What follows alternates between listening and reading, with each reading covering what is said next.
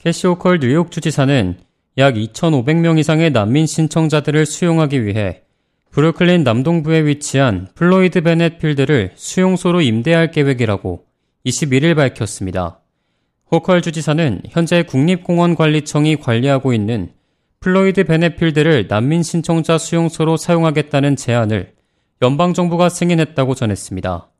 플로이드 베넷 필드는 옛 해군 항공기지로 현재는 녹지 공간으로 등록돼 있습니다. 앞서 호컬 주지사는 지난 5월 뉴욕시가 난민 신청자의 유입으로 골머리를 앓자 먼저 연방정부에 플로이드 베넷 필드를 사용하겠다고 요청한 것으로 알려졌습니다.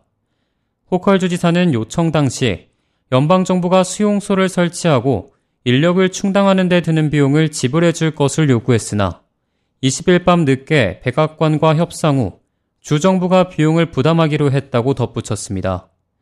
아직까지 세부적인 내용은 정해진 바가 없다고 캐시 호컬 주지사실은 설명했습니다. 이 발표는 호컬 주지사가 브롱스의 헌츠 포인트 재개발 프로젝트에 관해 연설하는 동안 이뤄졌습니다. 내무부는 공원 내 난민 신청자들을 수용하는 것에 대해 법적 우려를 제기하기도 했다고 호컬 주지사는 전했습니다. 이 부지는 내무부와 국립공원관리청의 소유이기 때문에 그 어떤 곳에도 수용소 설립을 허가할 수 없다는 것입니다. 하지만 이에 대한 사용 허가가 20일 내려짐에 따라 호컬 주지사는 바이든 행정부가 뉴욕시의 난민 위기를 인정한 것이라며 이는 매우 중요한 일이라고 언급했습니다.